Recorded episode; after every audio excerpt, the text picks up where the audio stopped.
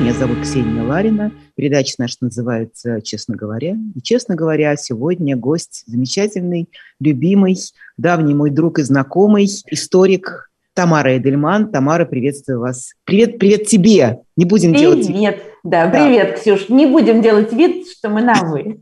Да. У нас называется наш сегодняшний стрим э, «Войти в историю». Мне показалась красивая такая многомерная фраза. Да, она и про нас, и про них, про всех. Но, тем не менее, Тамара, мой первый вопрос такой. В связи с тем, что сейчас в школах рассылают вообще новые вот эти вот директивы по введению курсы или истории, или чего-то еще, сюжет или целый курс про историческую э, борьбу за Донбасс, у меня к тебе вопрос, как к учителю с огромным э, опытом работы. Вот когда такое присылают, какова реакция всегда в учительском сообществе, когда вот такие пропагандистские штучки вы получаете, или ты получала, когда работала в школе, из э, высоких кабинетов? Какова реакция? реакция? А, опять еще! Сколько можно? Это, кстати, реакция совершенно независимо независимо от э, политических взглядов учителя. Просто mm-hmm. это еще 225-я возможность начальству не дать жить нормально.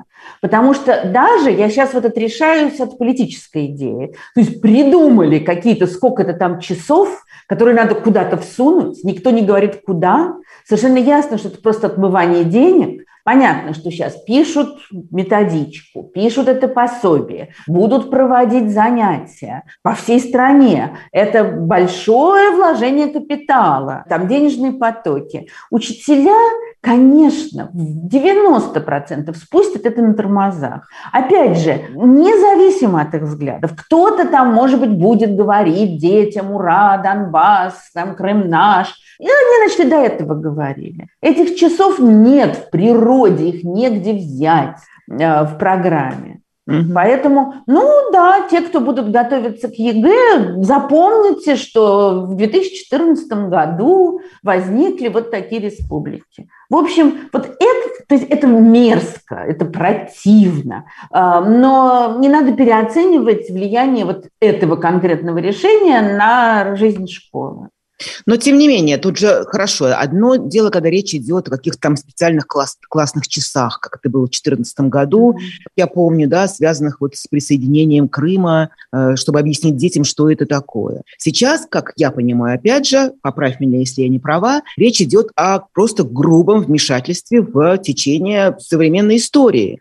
То есть это вот, я не знаю, в каких-то уроках будут проходить дети. Это типа там новейшая история или там как есть там наверняка какой-то там ну, 20, да. Да, 21 да. век, эпоха Путина. Ага. Но э, как здесь э, реагировать? Наверняка, вот мой вопрос к тебе такой, поскольку я э, сто лет вела программу «Родительское собрание», я все время этот вопрос задавала учителям.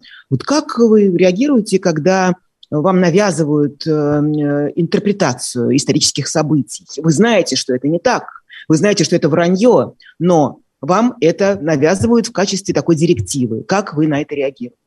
Но учителя реагируют по-разному. Кто-то покорно все это говорит. Но вообще, вот моя такая теория, учителя вообще довольно свободные люди, они только сами этого не понимают. Потому что ты входишь в класс, и никто ничего не проверит, что ты говоришь. Ну да, конечно, дети могут прийти домой, там рассказать родителям. Мы знаем такие примеры. Но это мы льстим очень себе, когда думаем, что вот все дети, приходя домой, тут же, а у нас такое было на уроке истории. Вот не надо, они в большинстве своем вообще забыли. А вечером родители пришли, ну что в школе было? Да, ничего, что-то там болтали. Вот. А, но, конечно, для учителя это все равно проблема, естественно. Что здесь может быть? А, в один вариант вообще этого не делать.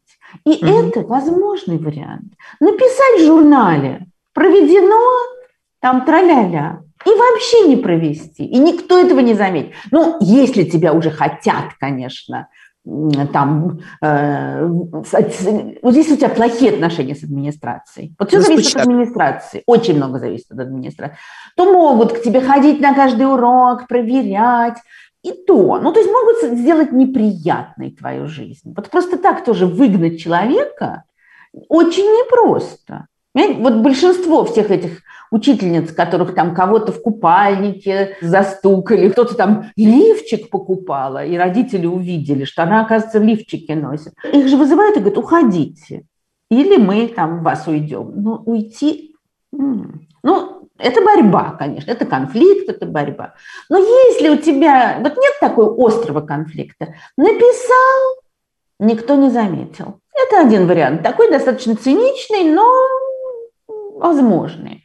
Другой вариант – провести. Ну, мне бы прислали, у нас, как раз обычно, там администрация прикрывает. В хороших школах вообще администрация очень много берет на себя. Пишет, угу. мы провели это, мы провели то. Я бы провела, конечно. Но я бы сказала так, давайте вот на то, кстати, преподавание истории дает огромные возможности.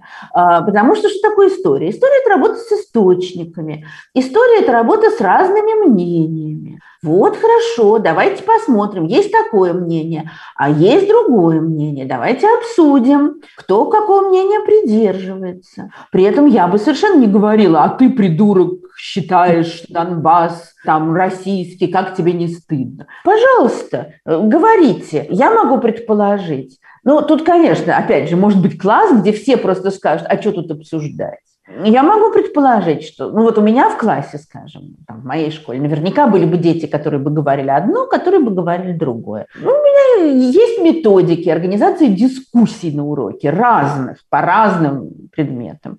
Вот мы бы дискутировали. Если бы меня спросили, я бы сказала свое мнение. Если бы меня не спросили, вот, пожалуйста. И в результате у нас столько-то людей считает так-то, столько-то так-то, а там три человека не знают, воздержались. Все. А, и мы бы, ну, мы бы, вот это было бы очень полезно на самом деле, обменяться мнениями, заодно поработать над тем, чтобы дискуссия была цивилизованной, чтобы никаких оскорблений ни с одной, ни с другой стороны, чтобы уметь доводы приводить. А почему ты так считаешь? А, в ситуации, когда там, если учитель понимает, что все будут согласны с этой методичкой. А, ну, я понимаю, это такие опасные игры, но тоже я в них не раз играла. Угу. Очень интересно спровоцировать детей. Я вот не раз давала детям, ну, обществознание дает большие возможности для изучения каких-то современных проблем, больше даже, чем история. По истории-то никто не успевает дойти до Владимира Владимировича и его замечательного царствования. А на обществознании много есть проблем, там, скажем, право нации на самоопределение, вообще национальные конфликты, ну, там много чего. Я любила дать какую-нибудь провокационную статью, пожалуйста, вот посмотрите, там Аркадий Бабченко пишет, нам пишут, давайте обсудим. Чем больше они возмущены, тем интереснее обсуждение. Так что здесь возможны варианты. Очень много зависит, конечно, от администрации, очень много зависит вообще от обстановки в школе, очень много зависит от той обстановки, которую учитель создает в классе. Это, безусловно, так. Конечно, нельзя забывать вот эту мерзкую обстановку, существующую вокруг. И она, естественно, проникает в школу тоже. Но учитель может как-то вот создать такой анклавчик. Понятно. А, Тамару Эдельман, конечно, не, никто не застукал за покупкой лифчика, и на шести она не выступала.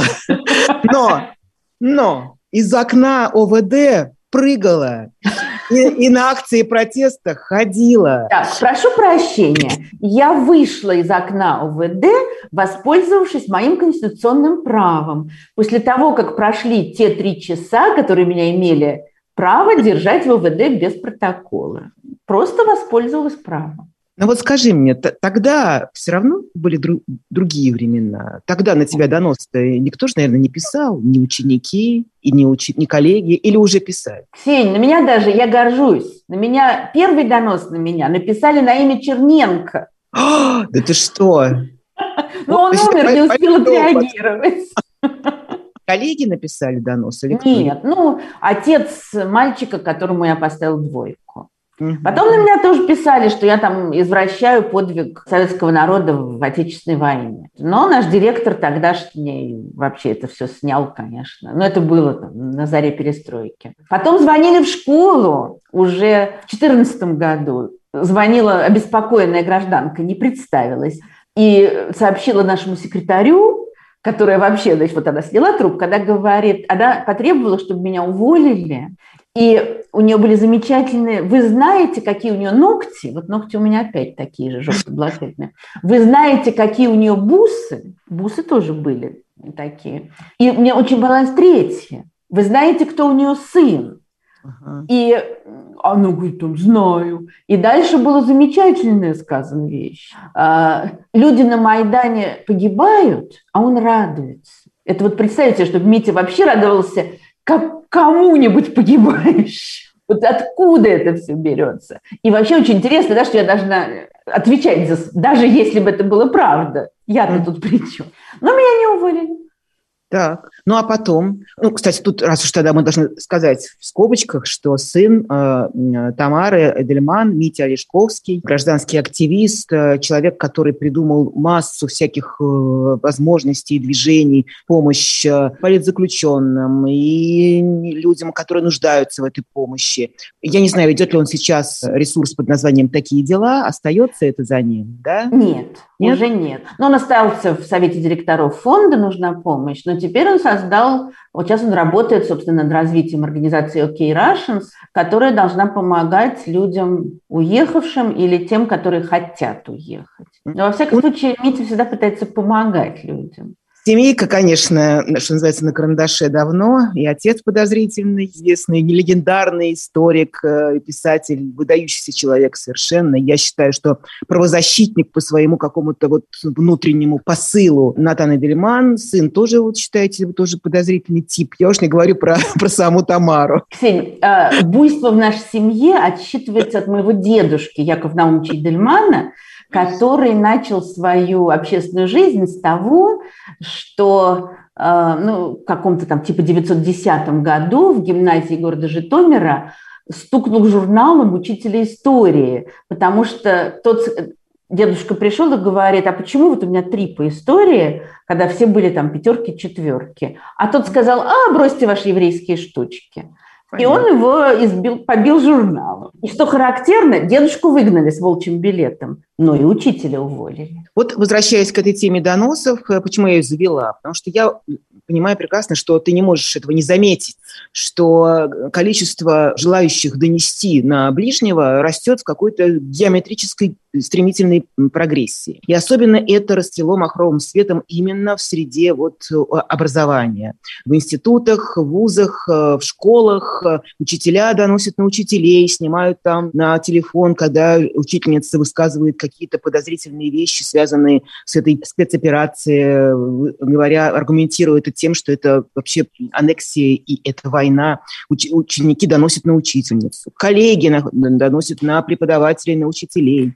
Э, уборщицы вызывают полицию, вахтер вызывает, э, э, снимает на телефон, когда тренер спортивной школы Э, срывают букву Z с окна этой школы. То есть это вот э, почему-то именно в этой среде. Ну, во-первых, это было и раньше. Может быть, мы меньше об этом писали, меньше обращали внимание. Потому что вот эта вот идея, и я не уверена, что это, вернее, уверена, что это не только в сфере образования, да, и ученые доносят друг на друга, там вот у филологов много всего интересного происходит. В гуманитарной среде, скажем так. Ну, может быть, в математической сложнее, там, в технической сложнее человека застукать. Не знаю, ну, может быть и так, да. Вот эта вот идея, там, заснять на мобиль и побить человека и заснять на мобильный, uh-huh. да? Опять же, вспомним историю с Оксимироном, например. Uh-huh. И много-много всего другого. Это было и раньше. И вот я пытаюсь понять, действительно это растет, вот так, как ты сказала, или же растет наше внимание к этому. Потому что я глубоко убеждена, что есть тысячи ситуаций, когда учитель что-то такое говорил, и никто на него не донес. Мы просто про них не знаем. Да? А про эти мы, естественно, знаем. Но, с другой стороны, задолго до всей этого появления буквы Z и так далее, я для себя сформулировала такую вещь, что очень хороших и очень плохих людей вообще мало. Есть какой-то там группочка, ну, условно говоря, святых, а, и есть группа монстров. Они маленькие. А вот в середине находимся мы грешные, у которых все перемешано, хорошее, плохое. Да, все мы когда-то что-то делали нехорошее, а когда-то хорошее. Но э, дальше это зависит от двух вещей. То есть, с одной стороны, ну, как Салтыков-Щедрин писал, что когда раздается клич, то из нор вылезают те Ивановы, которые нужны. Вот клич раздается, То есть в Англии, я думаю, что людей, склонных к доносам, не меньше. Но он понимает, что, во-первых, он принесет свою бумажку, на нее ну, там, никто не отреагирует. Или он ничего не получит за это, никакого вознаграждения. А соседи еще будут удивлены. Да, и так далее. Поэтому нет такого количества. То есть, естественно, есть те, кто пишут жалобы, все что угодно, но нет почвы плодородной. А там, где она есть, где человек понимает, что его выслушают, где он окажется в центре внимания, или просто он свои комплексы вытеснит, это начинает процветать. То есть обстановка внешняя способствует проявлению или одного, или другого. Но с другой стороны, конечно, всегда остается личный выбор и личное решение. Все на обстановку сваливать, на мой взгляд, ни в коем случае нельзя. Ты уверена в своих учениках? Ну, в ком-то да, а в ком-то у меня разные ученики были за 40 лет работы. Мерзавцы. И, ну, и мерзавцы были, и, и восхитить, и святые, ну, там, почти были и чудесные, и противные, э, самые разные. И сейчас я поддерживаю контакт с огромным количеством своих выпускников. Э, я создала группу «67 в изгнании», в изгнании, очень все почему-то возмущаются словом изгнание. В изгнании много народу. Я уже в Тбилиси проводила такой небольшой, небольшой вечер встречи. И нас было там тоже человек 10-15. Ну, с другой стороны, мне совершенно ясно, что есть совсем другие люди. Ну, ну что, школа – это срез общества, любая. Я ну, знаю, что один мальчик, ну, который я его, правда, не учила, он сейчас учится, в школе он подошел к моей, к другой учительнице, к моей подруге и сказал, и сказал можно задать вопрос? Можно. А почему там Арнатана так не любит Россию? Опа, так. Ну, из этого, кстати, моя подруга сделала... Я, конечно, расстроилась. Э, из этого моя подруга сделала замечательный вывод. Она мне пишет, раз даже он про тебя слышал, то ты все делаешь правильно, продолжай в том же духе. Но тут стоит как раз э, тот самый момент, когда стоит напомнить э, или сказать тем, кто не знает, что Тамара ведет э, свой YouTube-канал исторический, где вот такие уроки от Тамары Эдельман на актуальную тему. То есть, как я понимаю, когда каждый раз открываю новое видео, новую такую видеолекцию от Тамары, я понимаю, что это не просто так. Это все абсолютно некое, некое дополнение к актуальным сегодняшним событиям. И, безусловно, одним из таких главных э, лекций последнего времени это была приход к власти Гитлера. Вопрос у меня такой. Э, вот то, что сегодня только эта рифма приходит э, в голову историческая подавляющему большинству людей, которые относятся к этому с той же долей возмущения действиями власти и сострадания, милосердия к жертвам этой агрессии. Почему именно эта аналогия приходит в голову? Действительно это так. Мы похожи сейчас. Я имею в виду не мы с тобой, а вот Россия в том состоянии, в котором она очутилась к февралю 2022 года. Ну, я вообще не люблю исторические аналогии. Я их все время, естественно, провожу сама, это понятно. И я всегда любила ученикам давать, там, сравнить вот этого, этого, там, эти периоды. Это полезное упражнение. Но э, когда мы всерьез начинаем говорить, а вот сейчас это у нас там Советский Союз в 30-е годы или Германия в 30-е годы, это неправильно. Потому что Путин не Сталин и не Гитлер, а это Путин. И сегодняшний мир совершенно другой. Например, потому что у нас уже есть исторический опыт. Мы знаем то, что тогда было. Например, потому что у нас есть мобильные телефоны. Да, и YouTube. И это совершенно все другое, да? И это значит, потому что тогда страны были абсолютно закрыты, из них нельзя было вырваться. Сегодня пока, слава богу, вырваться можно. И главное, что вот можно, можно общаться, можно передачи делать, можно разговаривать по телефону с родными и близкими, там, по зуму, по скайпу. Это, это очень многое меняет. И поэтому это совершенно неправильно. Другое дело, что если мы посмотрим как бы на, на тип общества, который сейчас существует в России, то, ну, конечно, это фашистское общество как это не ужасно. Но фашизм, надо понять такую вещь, что, во-первых, что фашизм – это не обязательно нацизм. Угу. А, нацизм – это крайняя форма. Когда мне говорят, ну, даже нет там лагерей смерти. Слава богу. То есть есть некоторые общие черты. Естественно, подавление свободы, там, культ традиции, культ силы, подавление всех, кто отличается от тебя. Вот эти все черты, которые давным-давно и там Умберто Эко сформулировал, и еще куча народов, это все видно в России, к сожалению. Меня тут просили для, для одной там конференции американской рассказать о состоянии в России за 15 минут. Что можно сказать за 15 минут? Я взяла 14 черт фашизма Умберто Эко и прокомментировала. И оказалось, что каждая, каждая есть. Разве что может быть вот там одна, что фашизм опирается на средний класс. Но со средним классом у нас плоховато, конечно. И то надо еще подумать. Вот. А сравнивать просто... Нет, просто эти сравнения, они сразу предполагают, что мы можем понять, что будет дальше. Что вот если у нас сейчас там 29-й год, то значит впереди 37-й, да, грубо говоря. Но это совершенно не обязательно. Все может быть по-разному. Э, вопрос мой такой, связанный с тем, что ты сейчас говорила. Почему оказалось, э, что наше российское общество, наша с тобой Родина, почему она оказалась так готова принять эту новую политическую культуру под названием фашизация страны? Этот же вопрос задавали люди там сто лет назад. Да? Почему вот тысячу лет существовала Русь, 300 лет Дому Романовых только что отпраздновали, раз, все рухнуло. Этот же вопрос задавали в 90-е годы. Что происходит с Советским Союзом? Вот такой он был вроде бы мощный, раз и рухнул. И, конечно, сразу э, огромное количество людей говорит, ну потому что в России это заложено, диктатура, рабы. Мне это не нравится. И не просто потому, что мне это обидно, ну мало ли там. Во-первых, мне в принципе не нравится, когда оказывается, что вот я человек, живущий в 21 веке, что, оказывается, на мою судьбу влияет там то, что было 500-600 лет назад. В какой-то мере влияет. Да, Конечно, история влияет, конечно, создает. Но когда мы оказываемся рабами истории, что вот всегда было самодержавие, и поэтому мы и теперь такие. Не всегда было самодержавие, потому что разное было. Были городские республики, и не только Новгород. Были земские учреждения, были дворянские собрания, много чего было. А, и про это тоже надо помнить. Угу.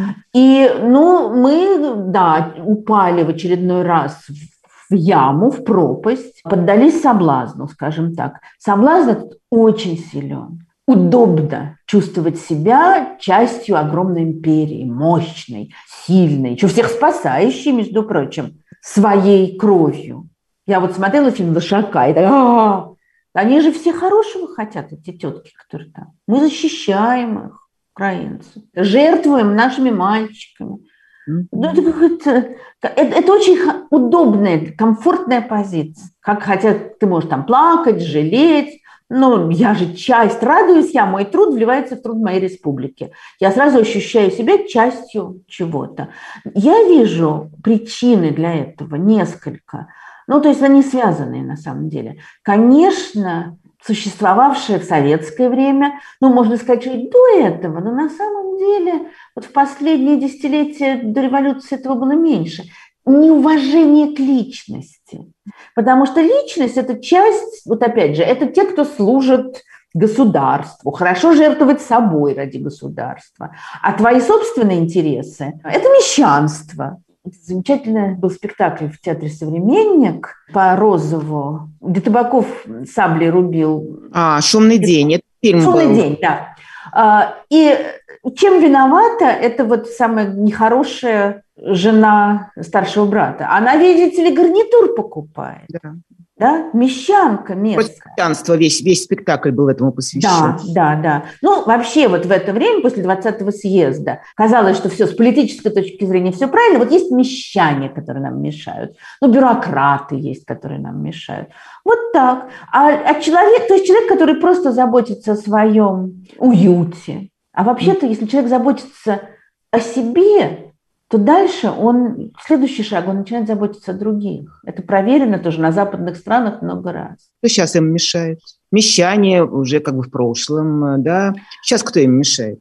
Нет, ну вот просто идея, мещанство только как один пример, идея того, что ты как человек значит меньше, чем государство с его войнами, с его грандиозными памятниками. Она насаждается постоянно. И с этим связана другая вещь. Это существование очень большой агрессии на всех уровнях. Домашнее насилие, школа, конечно, как территория насилия, причем всеобщего. Учителя унижают учеников, ученики унижают учителей и друг друга. Родители унижают детей, родители с учителями, то есть все против всех. Вот такой гопс просто. Какая-нибудь поликлиника, куда ты приходишь, на тебя орут. А, я уже не говорю про армию. Mm-hmm. Да? Вот у Михаила Шишкина в одном романе замечательно было рассуждение о том, что вот это вот дедовщина, и они, и там герой говорит, и они потом понесут это обратно в мирную жизнь, э, в свои, на своей кухне, в своей постели. Это будет везде. И вот эта вот агрессивность повсюду. Что такое агрессивность? Это подавление человека. Вот мне кажется, что в счастливой России будущего надо будет этим прежде всего заниматься. Я поэтому все время повсюду провожу такую мысль, что главная профессия будет психолог, который будет снимать посттравматический стресс, который будет у всех, особенно у вернувшихся с войны, но не только, которые будут снимать агрессивность, и необходимо будет вот это вот бороться со всем, с насилием дома, по отношению к животным, не знаю, по отношению к инвалидам, к детям. Вот от дома начиная, когда на да. тебя орут эти акушерки, да, когда ты там просто какой-то вообще для тебя никто человек не считает эм, этих несчастных женщин, которые приходят рожать в советский роддом, которые до сих пор такими остались. То есть ты, по сути, вот я тебя слушаю, ты нарисовал такую муравьиную дорожку, которую никто до сих пор не, не, мог, не может прервать ни на каком уровне эту дорожку. Потому что когда, когда эта муравьиная дорожка прекращает свое существование, да, когда ты прерываешь ее хоть где-нибудь. Не-не-не, вообще, но ведь есть много людей, которые занимаются как раз тем, что прерывают эту дорожку. Да. Для начала, опять же, это, скажем, там, общественное НКО, НКО, я не знаю, как им сейчас трудно, но они существуют, которые борются с домашним насилием, помогают инвалидам, помогают сиротам, ну там всем, всем, всем, всем. Это одно, одна вещь. Другая, просто, вот любой человек может ее прервать на себе, создав вокруг себя определенную ситуацию. Вот у меня два таких примера дурацких. Мы помним, как там 40 лет назад орали и хамили продавщицы в магазинах. А потом они перестали хамить. Ну, по крайней мере, там в больших магазинах, может быть, где-то там это продолжается. По одной простой причине. Будешь орать, тебя уволят. Да, как все просто. Ну, кстати, это как э, пропускать э, пешеходов, которые вступили на переход. И стали нас... это делать. Вот этой традиции вообще не было никогда, да? У меня рядом с домом э, стоял кирпич. И все мы ездили под кирпич, каюсь, я тоже. А потом, вот есть толк даже, даже от ГИБДД иногда есть толк. А потом они там один раз поймали, оштрафовали, два, а вообще кирпич – это потеря прав. И больше никто не ездит под кирпич. Оказалось, что вот просто ну, можно добиться того, чтобы люди какие-то законы исполняли. Я, я могу представить себе, что продавцы в каком-нибудь Ашане или в метро, что они, может быть, хотят обматерить покупателей 10 раз, но они этого не делают. Так все уже, не будет тебе ни Ашана, ни метро, ни Макдональдс. Я понимаю, да. Все вернется. просто примеры, да, из старой жизни. Тамара, Это давай пример я... того, как можно добиться вот таких вещей. Уменьшить уровень хамства и агрессивности. Тамара Эдельман, наш гость, который вы задаете вопросы. Спасибо вам огромное. Считаете ли вы, что должно смениться поколение, чтобы в России действительно начались реальные перемены к лучшему? Ведь по факту сейчас у власти те, кто вырос и жил в Советском Союзе. С другой стороны, я смотрю на свое поколение 35-летних, и в них тоже много людей, поддерживающих текущий курс. Спасибо. Но в любом поколении есть разные люди. Мне очень нравится. Вот мои дети примерно, значит, там поколение 35, я много кого знаю из этого поколения, они мне очень нравятся. Я знаю, что есть совсем другие там люди, но как раз на них большая надежда. А, и я согласна с тем, что должно смениться поколение. К сожалению. Потому что, конечно, у всех у нас негативный опыт жизни в Советском Союзе, даже если просто это опыт сидения на комсомольском собрании. Он есть. Поэтому я особенно болезненно реагирую вот на все попытки как-то там воздействовать на, на, на маленьких. Это вот уже убить в зародыше перемены. Я вижу этих замечательных ребят, которые там шли за Навальным, скажем. Я вижу замечательных тоже ребят, которые благотворительностью занимаются. Я понимаю, как им сейчас сложно. Или те, кто занимались честными выборами. Но они же есть, не все покинули страну, а те, кто покинули, могут вернуться. Но с другой стороны, я хочу сказать, что недостаточно, чтобы просто сменилось поколение. Э, для этого еще должны быть очень большие усилия, чтобы преодолеть старые травмы. Есть ли шанс у России выбраться из этой пропасти? Я верю, всегда есть шанс. Абсолютно. И опять же, вот действительно, э, я вижу, ну хорошо, Португалия, пусть там даже была не такая жесткая диктатура, но выбралась. Я вижу, скажем, огромное сходство, между, как ни странно, между историей России и историей Испании с древности. Там борьба с иноземным нашествием или с тем, что они считали иноземным нашествием, слабая развитая буржуазия, слабые корни демократии, там позорная война на рубеже 19-20 веков, тяжелейшая гражданская война в 20 веке, э, диктатура. И что мы видим на этой картинке? Что в Испании, что у нас. И это наводит меня на мысль, что значит и у нас такое может быть. По следам сегодняшнего интервью Петровского, наверняка ты его видела, Михаил Нет, Борисович. еще. А, он сказал что-то, что он со своей страной хочет быть. Да, он поддержал, но он сказал, что война, я цитирую по памяти, потому что это слишком серьезное, он сказал в том числе, что война – это, да, это убийство и кровь, но, с другой стороны, война – это самоутверждение нации. О, боже мой. Ну, привет ему от Муссолини, от Гитлера. Да. Ну, я думаю, он прекрасно понимал все, что он говорил. И, очевидно, он считает то, что он говорит там, для сохранения музея. Ну, все, что обычно, вся эта фигня, которую обычно говорят. Ну, что очень печально. Ну, да. ну вот в связи с этим вопрос, э, должны ли наказываться такие люди? Люстрации к ним э, прямого отношения не имеют. Под трибунал их вряд ли отдадут. За коллаборационизм такого рода, видимо, не существует уголовной ответственности, пишет наш зритель. Института репутации в России нет. Ну и что? Им сойдет это с рук, и они уйдут с почестями. Ну, вот уйдут ли они с почестями, это другой вопрос. Сейчас все очень любят вспоминать лекции Карла Ясперса об ответственности, где он очень четко выделил четыре вида ответственности. Значит, уголовная, которая за конкретные преступления. Вот конкретные люди, там, которые зверствовали в Буче, должны быть преданы суду. Но это индивидуальная ответственность. Дальше политическая ответственность. Вот с точки зрения Ясперса, Читал на эти лекции в 1945 году. Mm-hmm. С точки зрения Ясперса, как говорил он своим соотечественникам, все граждане Германии, даже антифашисты, несут политическую ответственность за то, что произошло. Потому что допустили, не противостояли или плохо противостояли. Как, какая, какое здесь может быть наказание? Естественно, никакого уголовного. А это э, там ну, какие-то компенсации, э, вот такие вещи. Mm-hmm. Нечто, вот как что вся страна как политическое объединение делает. Дальше, моральная ответственность. Мы очень много сейчас говорим о моральной ответственности. Вот Ясперс говорил, моральную ответственность человек может определять только сам или в кругу близких друзей. Мы очень любим сейчас говорить, а этот не то сказал, а тот не то сказал. Тогда мы сами превращаемся в тех, кто получает беспрерывно. Мы, это мы видели еще и до войны. Да? Э, там за харасмент, за то, за все, не то написал в Фейсбуке, не то высказался, и начинается. Вот я теперь, я теперь кроме Ютуба еще начинаю читать офлайн лекции. Вот у меня были две лекции в Белисе, а в июле будут три лекции в Израиле, куда я, если слушают меня израильтяне, Хочу вас пригласить 14, 15, 16 июля. Но вот в Тбилиси у меня одна была лекция об ответственности как раз я, готовясь к ней, искала статью Михаила Импольского «Изнасилование покаянием», которая вышла когда-то в начале 90-х. И оказалось, что ее очень трудно найти. Мне пришлось попросить моего друга в Москве, чтобы он сфотографировал мне этот журнал литературный. Ну, там где-то есть в интернете, но это как-то вот это не так, что раз и... Да, при том, что Импольский известный человек, там много его трудов.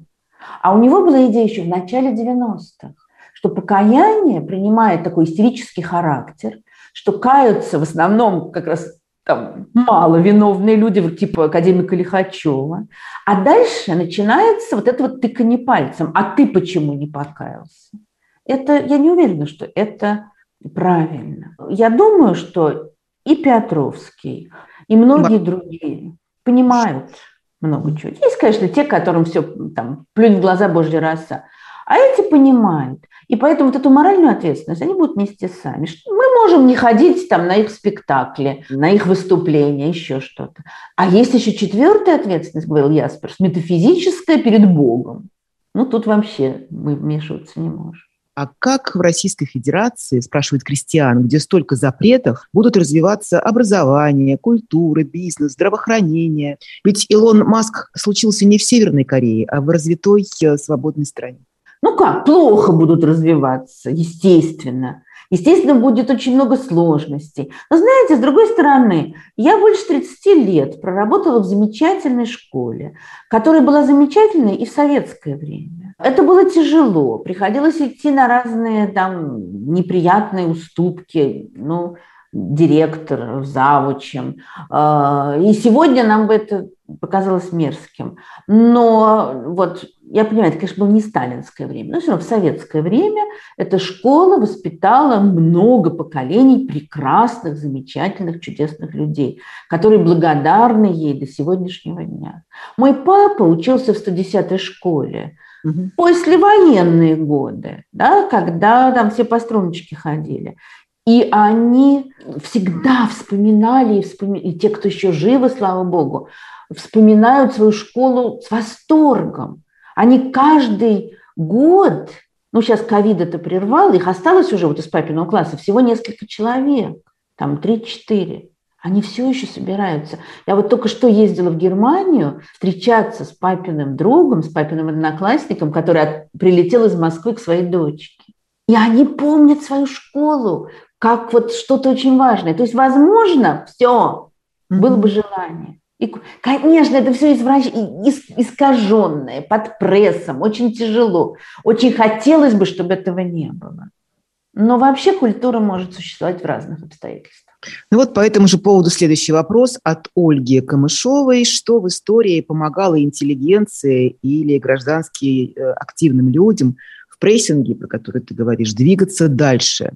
Ну, какая-то, наверное, внутренняя убежденность, цельность, желание двигаться дальше, верность себе. Это очень тяжело, скажем прямо. Мне, например, помогает работа. Вот я работаю там часов 20 примерно в сутки, 7 дней в неделю. Но я вижу, что как только я перестаю работать, я вспоминаю обо всем и начинаю рыдать. Так лучше уж я буду работать. Я, кстати, тоже хотела сказать отдельно про то, что, что ни в коем случае ты не боялась э,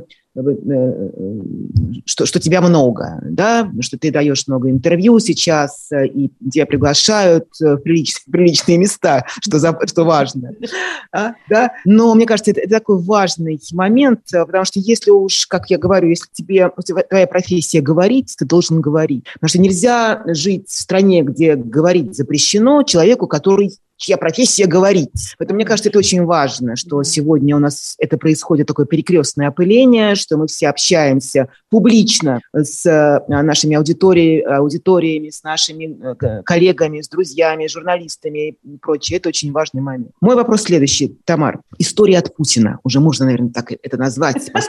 Регулярность такая в этом месте. Что это, как ты ее определяешь? Она про что написана и к чему она подводит?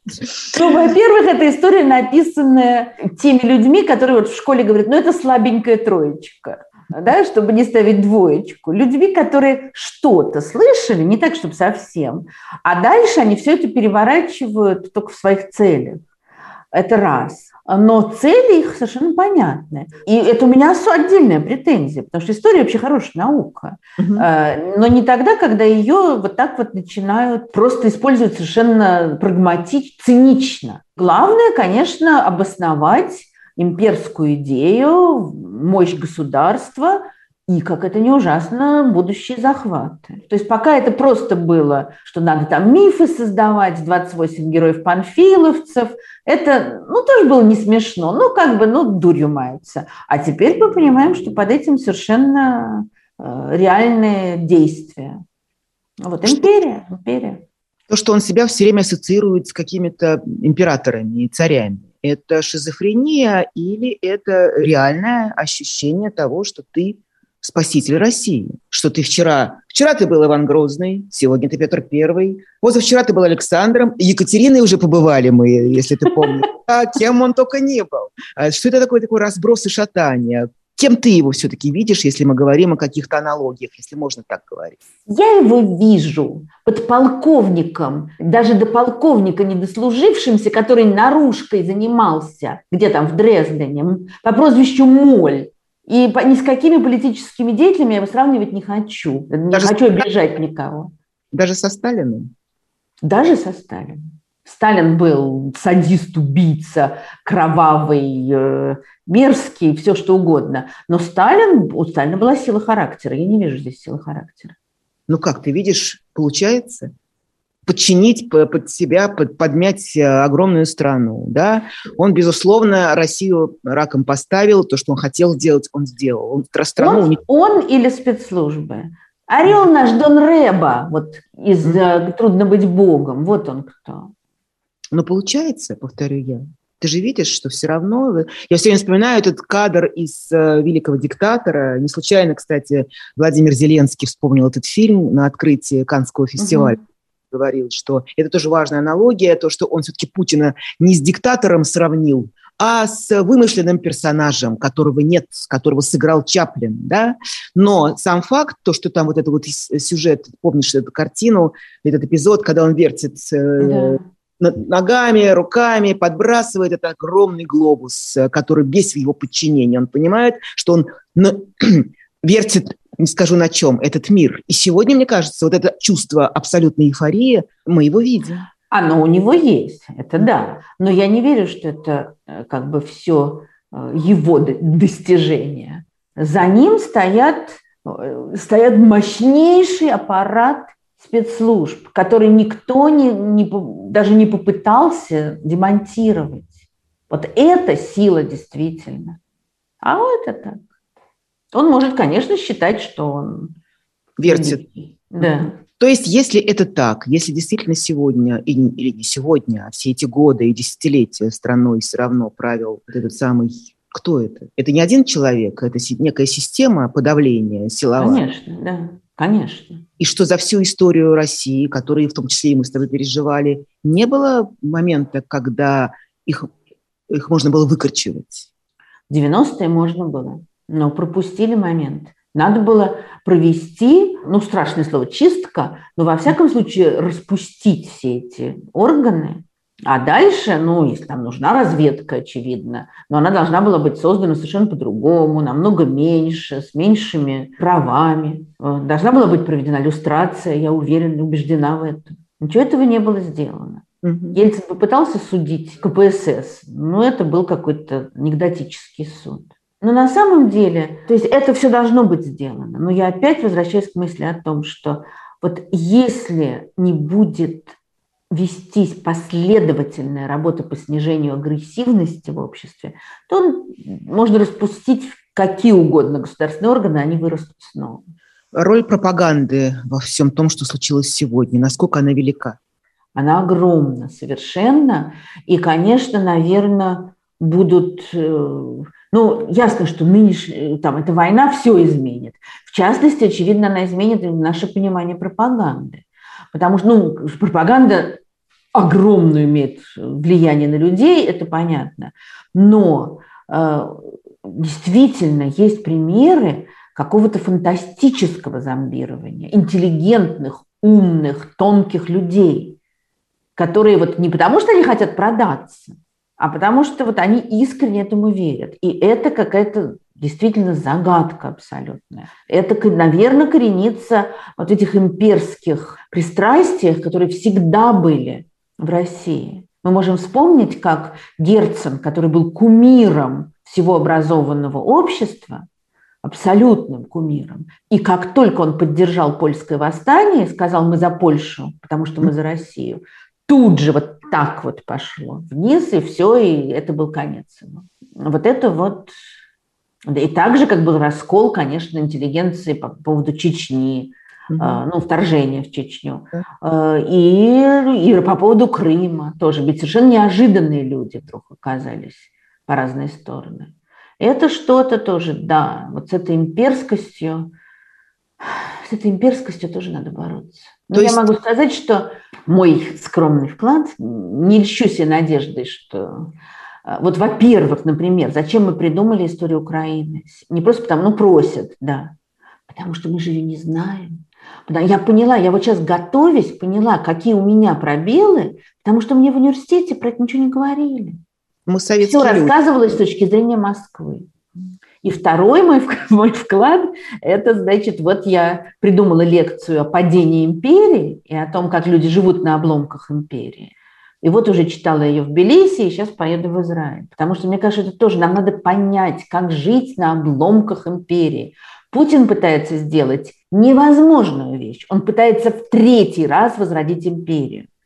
Потому что все империи распались в 20 веке. И будут две попытки Гитлера и, Ста... ну, и большевиков возродить империи. Гитлер продержался 12 лет, большевики дольше рухнули. Теперь он хочет в третий раз. Это невозможно. Нам надо понять, что империи больше нет. Значит, надо жить как-то по-другому. Да, Тогда мне следующий вопрос. В школе ты читаешь лекции, общаешься с аудиторией, замечательно записываешь э, передачи на своем канале. Почему же все-таки образование и просвещение, как мы понимаем, не является гарантией того, что чума, вот эта бацилла империализма, имперскости, агрессии, да, она в человека не попадет? То есть это не является защитой. Почему? Ну как, для кого-то является. Да, а для кого-то нет. Я согласна. Это очень печально. Для меня в течение многих лет для меня, ну не скажу, что идеалом, нет, конечно, но очень хорошим примером было англосаксонское образование, mm-hmm. которое все нацелено на развитие терпимости, на изучение разных точек зрения. Там невероятно развиты все эти методики, потрясающе. И несмотря на это они, они голосуют за Брексит. Хотя, с другой стороны, можно сказать, что, конечно, там, скажем, университетские города, вот Кембридж, Оксфорд, естественно, голосовали против. Образованные люди голосовали против. У нас нет такого прямого разделения, но, мы, но у нас и образование немножечко Хромает. желать лучшего, да. Ну, послушай, ты столько лет проработала в школе. Сколько там у тебя э, выпусков было за всю, за всю жизнь? Ну, вообще я работала 40 лет в школе. Ну и что? Сейчас получается, что все зря? Вот ты об этом не думала? Когда все это началось? Я и ты, думала... Ты села и думаешь, ё-моё, для чего я это все делала 40 лет? Да, я про это думаю. Но одновременно я думаю, что вот среди моих выпускников есть, например, юрист мемориала, а, есть девочка, там, общественный защитник, который удается сейчас, удается, ну, добиваться оправдания людей. Да? Есть замечательные члены, э, сотрудники разных НКО. Есть прекрасные журналисты, честные журналисты. Я не хочу сказать, что не было бы меня, их бы не было. Но вот мы их вырастили такими. Есть, конечно, другие, но да, что выросло, то выросло. Сегодня ты могла бы работать в школе в московской? Э, сегодня вот в, в, в это время, в 22 году? Ну, э, нет, я думаю, что нет. Ну, Почему? то есть, э, ну, я, я ушла из школы до того, как все это началось, просто я устала уже. У меня очень много времени занимает канал, и это была главная причина, по которой я ушла. Но с другой стороны, конечно, вот это вот невероятное давление бюрократическое, которое... Вот я начинала работать в 81-82 году. Меньше тогда было давления, чем сейчас. И, конечно, ну, я все равно делала, что хотела. Но меня очень... Ну, вот так же, как одна из причин, по которой Митя ушел из фонда, и он это написал тогда. И я... Ну, то есть ты делаешь шаг, и ты сразу подставляешь коллектив. Люди. Да. И всех держит на крючке. Вот мне приятно, что теперь я, ну, как бы, от меня зависит только моя команда, да, никого я не подставляю, кроме себя. Я ничего хочу, то и говорю. Очень приятное чувство. Я все-таки думаю о том, что, конечно же, сегодня приличным людям э, в государственных учебных заведениях не место, и невероятно сложно там удержаться. Я знаю много... Не-не-не-не-не. Я знаю людей прекрасно сейчас работающих. Ну а и как? Даже Подожди. Очень ну, тяжело. Ты говоришь про бюрократию, но мы понимаем прекрасно, что сейчас время бюрократии даже уже прошло. Сейчас время политического давления. Сегодня у них это главное, главный объект для крепшие детские мозги. Если они там уже чуть ли не с начальной школы вводят уроки пропаганды, и вот я тебе прислала статью, что там грядет, связанная вообще с, с новейшей историей, э, как надо ее преподавать и как промывать мозги детям. Ведь этим будут заниматься учителя. Они же не скажут, я этого делать не буду. Никто же не скажет. Ну, мы это уже выяснили. Могут не сказать, но не сделать. Ксень, я не хочу называть конкретных имен и названий школ, чтобы никого не подводить. Но совсем недавно мне вот моя молодая подруга говорит, а у нас, говорит, ничего этого нет. Спасибо большое нашей администрации. То есть, наверное, это все спускается сверху, а там отписываются, да, мы провели вот это, это, это. Она говорит, а я делаю то, что мне нужно в классе. А когда девочка говорит, что она не хочет там что-то американский стишок, написанный в Америке, не хочет читать, то я, говорит, с ней разговариваю. Вот, найдутся добровольные помощники партии. Меня, знаешь, кстати, одна история, которая меня совершенно поразила, и я ее все время вспоминаю. Я думаю, что таких историй будет много то, что ты говоришь. А, учительница одной из э, провинциальной какой-то школы в каком-то небольшом городке тоже, значит, э, спустили сверху распоряжение, письмо солдату, чтобы все дети написали в треугольничках, этих фронтовых, Понимаешь, у них же все время -то работает только это. Написали письмо солдату, который сейчас э, значит, защищ... освобождает Украину от нацистов. Угу. Что сделала эта учительница? Она написала 25 писем сама. Понимаешь? Сама их запаковала в эти конвертики и отправила и тем, кто это заказывал. Говорит, вот мы это сделаем. При этом ни классу, никому она ничего не сказала. Дети даже об этом не узнали. Ты понимаешь? А, откуда, а ты-то откуда это знаешь? А это я прочитала в телеграм-канале, потому что настучали. Люди настучали. А кто настучал-то, если никто не знал? Кто-то настучал, кто-то настучал. Понятно. Даже, даже показали фотографию, как вещдок, что она это сделала, да, и она говорит, да, я это сделала, потому что я не хотела, чтобы детей вмешивали вот в эту вот совершенно позорную, лицемерную э, кампанию. Но этот один случай, я надеюсь, что таких случаев будет много. Таких случаев. Конечно, эти случаи есть. Конечно, они есть. Опять же, я слышу разные вещи от людей, разъезжающих там по регионам, что совсем не такая радужная картинка поддержки власти, как нам пытаются показать. Она есть, эта поддержка, безусловно. Но нормальные люди остались. И это очень хорошо и в школах остались, и э, просто в жизни остались. И это замечательно. Последняя, наверное, тема, тоже как к историку к тебе обращаюсь, что такое путинизм? Можно ли сказать, что это явление и этот исторический период уже существует? И как, если да, то как ты его определяешь? Мы говорим про признаки фашизма, да, признаки сталинизма. Кстати, брежневизма не было, между прочим. Да? И путинизма я не верю. Понимаешь, ну, то есть, да, эпоха правления президента Путина, безусловно. Никакой оригинальной э, идеологии ни он, ни его прихлебатели, они не сформулировали. Они взяли идеи там, евразийства, при, упростив их до предела. Вот я всегда говорю, когда, если мы говорим о евразийцах 20-х годов, которые вот, смотрели на особенности российского пути, искали корни большевизма в истории. С ними можно не соглашаться.